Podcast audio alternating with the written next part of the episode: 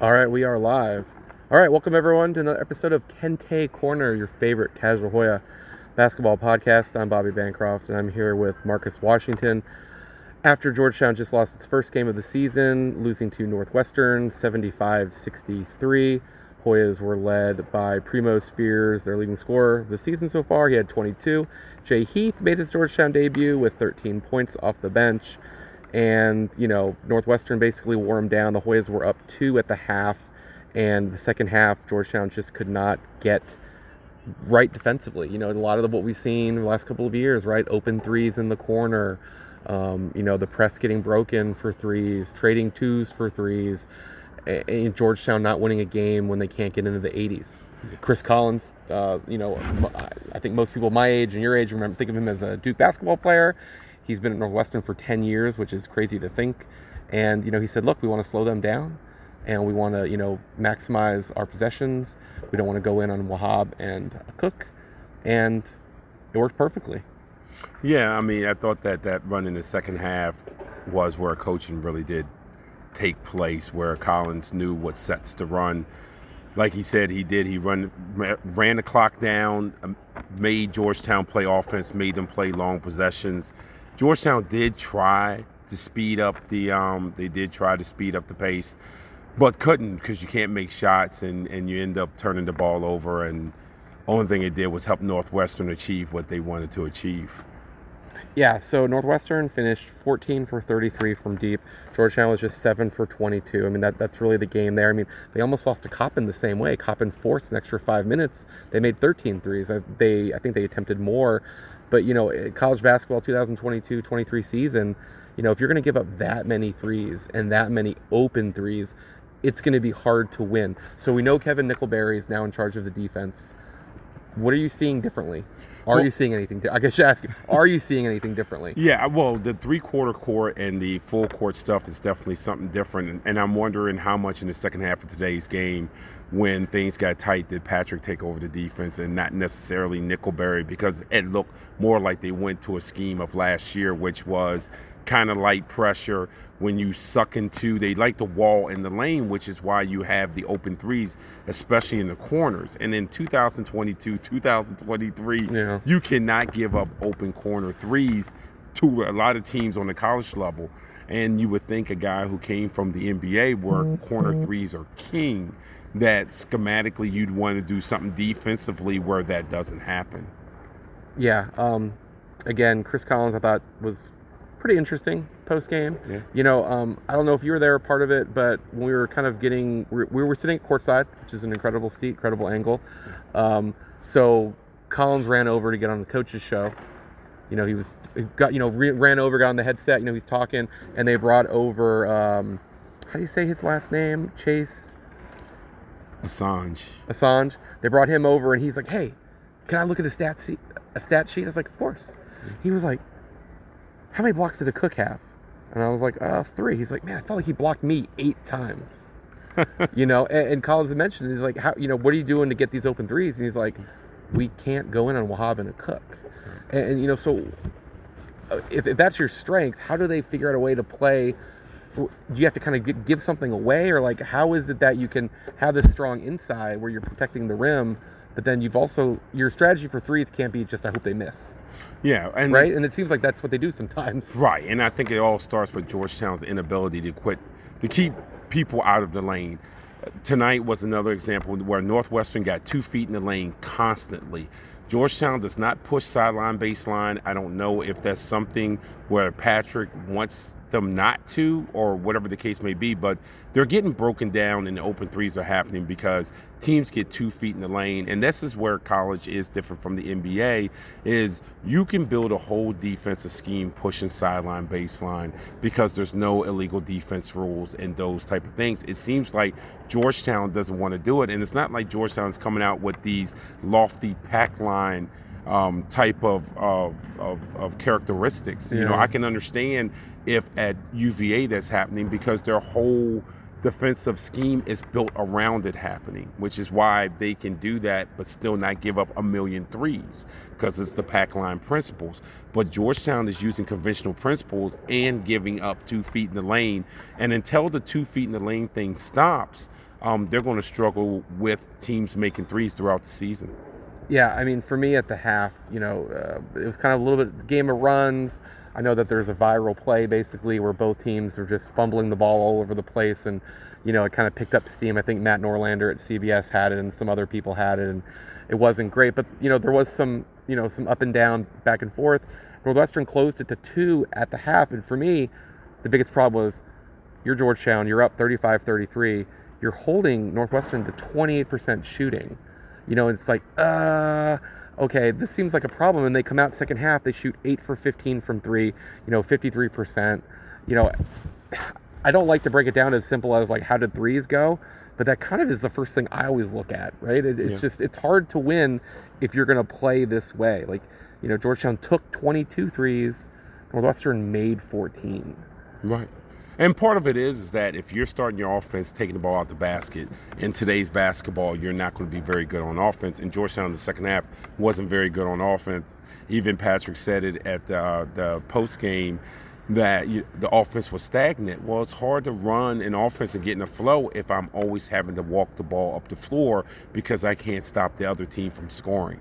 And that's why you got the Primo Spears kind of dribbling the air out the ball, or you're trying to run screen and roll with Qudus Wahab 25 feet from the basket that ends in a travel in the lane by Wahab. Those things are happening because defensively, you're not taking care of business on that end. What do you think their best offense is through three games? I mean, I know it does seem like Primo Spears dribbles the air out of the ball a lot, but you know, he kind of he willed them the Coppin State win. And there's times, I mean, look, he's nine for 20. He sat for a minute and one second. Okay, yeah. I guess I don't want to go into too many different ways. Let's just talk about Primo, though. But that seems like kind of their best offense, like balls in Primo's hand, pick and roll with him. I mean, what er, what is what, what thinks the best way for him? Well, or the best way for Georgetown? Well, for Georgetown, you know, Ewing spoke about wanting two and three passes and wanting ball reversals. Well, what are you setting up and what's in your playbook that encourages that? We saw Collins at ATOs getting open shots and getting the ball in the hands in the spots of the player that he wanted to. Georgetown eh, with an ATO got a banked in two pointer at the end of a shot clock on a ball that had no rotation yeah. from Primo Spears. Right. The, and that is a big difference is what are you doing? What is something that you can go that is your pet that when you've given up six or eight straight points that you go to that ensures that you're going to get a ball reversal to an open three or a ball reversal and get downhill to get some more touches as opposed to oh my goodness, they've scored six or nine straight points. I need to do something individually to stop the run. And that's what we saw in the second half, which is how Northwestern got up by 10. So, obviously, as everyone knows, Georgetown's team is pretty much made up of mainly transfers. That's who mainly plays. I think it's not really fair to count Wahab as a transfer because he did start here and they recruited him out of high school. But you know what I mean. So they're starting four completely new guys. Um, Heath got you know activated today post game, Patrick Ewing, you know, he talked a little bit about Brandon Murray's struggles. And one of the things I was a little bit surprised was with Brandon Murray's struggles, he still got to play 38 minutes. Do you think Brandon Murray offensively affected Brandon Murray defensively today? Yeah, I think in the second half it did. In the first half, I thought there was still effort there. Yeah. In the second half, there was no effort there. He was definitely letting his struggles, especially after he missed the layup, drive what he was doing on the defensive end, and that's just something that cannot happen, especially in a game that's still up in the balance. You know, you just got to lock into let me get this back on the defensive end as opposed to sort of that woe is me. And like you said, being at um, courtside, what you could see was you could see the body language of Brandon Murray, and it was at times it was almost like sad because you could see as the game went on, it just grinded down into oh my gosh, what else can go wrong? And he had a couple. I think he had like um, a drive, kind of like rim out. He had a shot rim out. Like mm-hmm. it turns into that, you know. But that's a thing where you know the effort has to always be there. Yeah and get to another part. So Akok a cook, you know, I thought he was phenomenal again. 36 minutes. Brandon Murray, 37 minutes. Primo Spears, 39 minutes.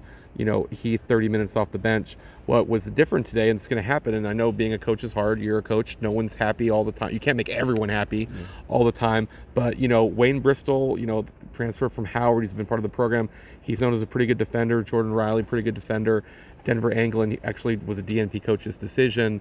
Um, the challenge to get more guys more minutes, and particularly if you're able to press, you're going to want that. But what would you have liked to seen from the bench? Because basically, he pretty much just went six deep. Uh, Riley kind of played like the last four minutes and makes his numbers look a little better. We saw Bradley Ezewiro. He made his debut ahead of Mutombo today, who was another DNP. And again, I'm not. This isn't Monday morning quarterback, and you can't play 12 guys 25 minutes. I get it, but I, I think for this team to be successful, I think when someone's off, like Brandon Murray, I think that's where like Bristol's got to get some of those minutes, or Riley gets some of those. What do you think would be in a perfect world if the game is going in a way that is better than what it went in the second half? How would you see those minutes divvied up a little bit differently? I think definitely with the closing out and as long as Bristol is, I would have wanted to see Bristol in, whether it was for the Murray or for someone else. And there was room to put in um, the other the other young man that I always England? get not England, but um, Jordan Riley. I Oh. thought down the stretch, both of those guys could have played in down the stretch. And I understand this is game three, and you don't want to lose a player um, for the rest of the season because of how you managed game three. But I thought that Patrick had a chance to save Murray from himself. And Yeah. he didn't save him from himself. And I thought it made it worse for Murray that he kept him out there as opposed to using one of those two. And I thought that Northwestern did him a favor after Nicholson was so good. The seven footer was so good in the first half. Collins hardly played him in the I mean, second what a half. large individual. Yeah, he's he's he, he's massive. And um, by Northwestern not going big, that would have opened up for for Georgetown to kind of finagle with their lineup and not have necessarily a big lineup out there. So it gave them flexibility that I didn't think that Georgetown took advantage of. Yeah, um, it just, you know, I think after three games, you know, they're going to play 31, 32 plus Big East tournament. There's no no proclamations to make after this. There's no, you know, this is how it is, whatever. I think the biggest positive takeaway is the the roster is better, Yes. right? Like there's there's no argument. We can't even argue about that. No, the roster is much better than what it's been. okay, the roster is better, but I just felt like even with a better roster, it seemed like for large parts of that second half, it was like I've been here before. Yes. I had shorter hair probably then. You know what I mean? Like, Mhm. you, you know, it just like that was, and it's interesting. I hadn't thought of that. The idea that like maybe they went, maybe Patrick went back to like what he's familiar with, like what he knows, mm-hmm. just like we all kind of do when things are starting to sort of go downhill a little bit. But I think that was the struggle. I guess it was the struggle against Coppin State too, right? Yeah. A little bit where it's just like if you can't guard the three, you just I don't know what you're doing. Right, right, and and we discussed it a little bit after after the game. The rotations aren't good um, when they are trapping, and it just seems like a simple fix. If you can wall off the middle and wall off the first pass and make them throw it all the way across the court, then you put them in a situation where they're trying to throw over a double team and they have to throw the ball more than one pass away. Georgetown seemingly traps, but they leave the guy one pass away open every time because the rotation isn't necessarily taking it out. It's in a position to guard against it if the ball is caught, as opposed to saying we're not going to allow the ball to be caught. And there's a big difference in that strategy. So on the surface, it looks like, well, it's not working. Why are you still doing it? Yeah. And to me, it's well, it's one simple fix. You deny those two passes and you make them skip it. And then you close out, especially if you have the small lineup out there and, and Wahab is sitting down, then you close out. We see it all the time with Baylor. Baylor will put this defensive pressure on you and then they wall and then they close out to the baseline so well that you never feel like on offense you can get comfortable and you never feel like you have an advantage. And I feel like for the first time in Ewing's tenure, he actually has players that are athletic enough could to somewhat do that, but I'm not seeing him do that. Yeah, I think there. Yeah, I think there was like a little bit of a period. I mean, how long did that last? The year of the Great Exodus.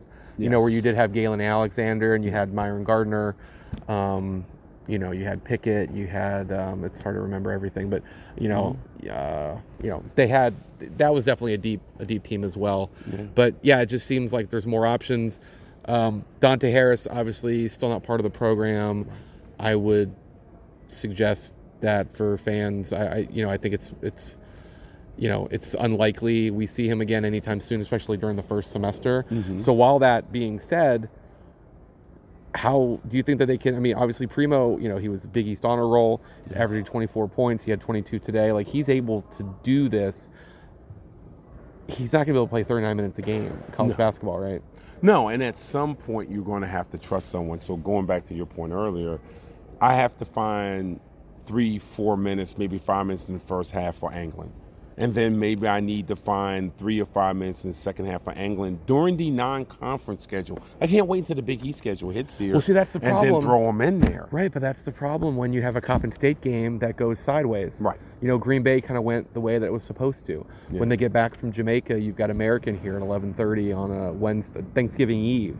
But those are what those games are for, and that's I think the problem is that when you get into you know, um, you know, a, a shootout with Coppin State, who by the way has beaten Mount St. Mary's, Mhm. they've beaten Navy, they're okay Yeah. but they probably needed that game.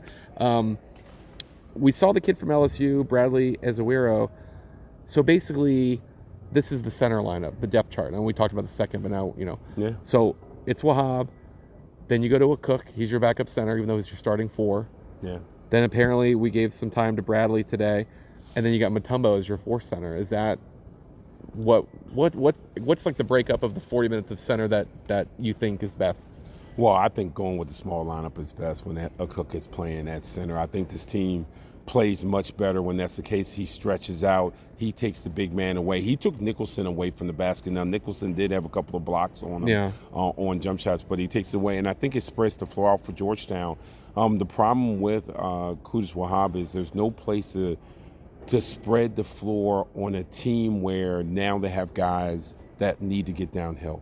Now, when he was here before and you had the Blairs of the world, it would work that you throw it into him because it was four out, one in. Those guys really weren't going to beat people on the dribble. You wasn't looking for a lot of necessarily lanes for those guys. With this team, you need lanes for Spears. You need lanes for uh, Murray. You need lanes for those guys. And you can't have it when you have um, the ability to cheat off of Qudus Wahab, and then that prompts Ewing to run a bunch of screen and rolls, which also clogs the lane up. So um, I just don't think right now that you bring Wahab back, but I don't think he necessarily fits with your strong pieces. And now you have Jay Heath here is another one. Yes, he can shoot the three, but he also, as you can see, drive the ball in the middle. So he's going to have to figure out how to use Wahab effectively with guys who need to get into the lane to be effective. Well, I mean, you saw it last year at Maryland. I don't cover Maryland, and you know it took a little bit longer for Wahab's minutes to go down. But I mean, that's obviously why he's back. Yeah. Let's be honest, okay? He, you know, he left and he came back because you know he needed to go somewhere where he was going to play more. Um, I think I tweeted at halftime that Akok a cook is approaching can't leave the court territory, and I think Yeah. that's basically what happened in the second half. So if he does start at the four and then he becomes your five, he he doesn't leave the court. Right. You know, he's had some injury problems. Who do you like at the four when Akok is playing the five? I mean, you know, we did we, we saw Bristol for a minute. I think Right. Bristol gives you something there. And that's the guy who I would put in. I would definitely put in Bristol. And then again, you can work around the edges. So you put in Bristol and maybe you put in Wahab. And then you don't necessarily trap at the top. Or you use Wahab as a rim protector. And you say, all right, I'm going to use him as rim protection. Is he going to get fouls? Absolutely. But I'm going to live with the fouls he gets because I'm looking more of for between 18 to 23 minutes out of him and not between 30 and 35 minutes out of him. I just don't think that with this team and the components that you can get 30 to 35 minutes out of Q unless you're playing a real small team, which was the problem at Maryland during the um the out of conference. He was great because they were playing against small teams as soon as they got to the Big Ten and they played with against bigger teams. He couldn't guard anyone. He couldn't score on anyone. Teams put him in screen and roll defense, There's and no- he can't defend screen and roll, and and you can't play him. Yeah. Well, I think between foul trouble and then matchup, I think his minutes just get dictated that way for Yeah. the most part. You know, I mean, Yeah. that kind of happened against Coppin State. I figured he'd probably feast on them, but and he did. He had a double double in 15 minutes, but he just Yeah. couldn't stay on the court. Yeah. Um, are you going to Jamaica? No. I know you're not. no, um, you know, one day, I- you know, I'd love for this team to get back involved in Battle for. Is it still the, the Battle for Atlantis? Is that still the name of Yes, it? That is still the name. I'd love to go there. I mean, they used to be on that rotation of like, you know, they're you know because each league kind of gets their team to send every. You can you can only go once every you know every four years. Um, at one point, I'd like to go to Maui, although basically it's like watching a game at like a gym smaller than Lake Braddock's. Yes. Um, that that that is a tiny place. um, Battle for Atlantis. Um, Jamaica's just not it's not working. I got asked today, um, "Are you going to Jamaica?" And I was like, "I don't know. Are we?" Are we? It doesn't seem like there's a budget in Kente corner for that just yet. But um, yeah, no. I uh, thanks for coming on. Sure Just, do, you have, do you have any any uh, parting shots at MTC with Mook? Yep, that's it. I, the parting shot is at least uh, Georgetown is more palatable to watch offensively at times. Well, they've what, got- what I mean, they they've got- they got some talent. I mean, if you basically all their starters plus plus Heath, I think could all go for twenty on any given night. Yeah, you know, and you know maybe we should stop talking about the defense. It, it's just it's you know I gotta get dig up my stats. I'm not I'm not ready yet. You know, Right. can they get to 80? yeah, That, that's where they're that's where they're gonna live. right, right. Yeah, and it, and maybe it is the in, uh, NBA mentality of you're just trying to get enough stops, not necessarily be this great defensive team, but get enough stops. And that comes to your point. If I'm going to have that mentality, then probably on the college level, I have to be 75 to 80 probably on most evenings. No, I mean 63, which is what Georgetown scored tonight, is a score you can win in college basketball. Yeah. I mean UVA does it like every damn night. Now that that's obviously the extreme, Right, yeah. Right, but you know, I mean, look, I mean, like there's you go through the record books, you go through all the Georgetown seasons, like you can win with 63. The problem is you got to play like a much higher level defense, Yes. and you got to you got to really contest, and you can't just be giving up like this many threes because. Look, it's college basketball. Like a certain percent are going to go in, even if it's a low percent. The Coppin State didn't shoot well. I think they were 13 for 38. Yeah. They shot 43s. Yep. Man, you know, they're, they're going to make sub Yeah. Yeah. you know um, but yeah no we're gonna try to do these more often thanks a lot for coming on subscribe like all that stuff Kente corner anywhere you can find your podcast uh, send me send that casual hoya message if there's something going wrong and make sure to follow marcus for all of your i wouldn't say basketball but all of your sports needs He's got it all covered i don't even pay attention to the mma stuff I don't do. oh MMA. that's right you don't do you don't you do boxing. bo- actually yeah i was gonna say i was trying to think do MMA. I guess maybe I don't. I do like boxing, but I don't follow as much in depth as you. I'm more of like a uh, big a big event. You you get into the nuts and bolts of uh, Yeah. of a boxing. Yeah, I think we're of the age where MMA is just a little bit. It's just it's just sort of not for us. Yeah, no, not at all. yes, so don't follow for MMA, but anything else. And uh, Thursday or Friday, Friday Montego Bay, 4:30, Georgetown, Loyola Marymount. I'll get another chance to uh, get back in the win column. Yep.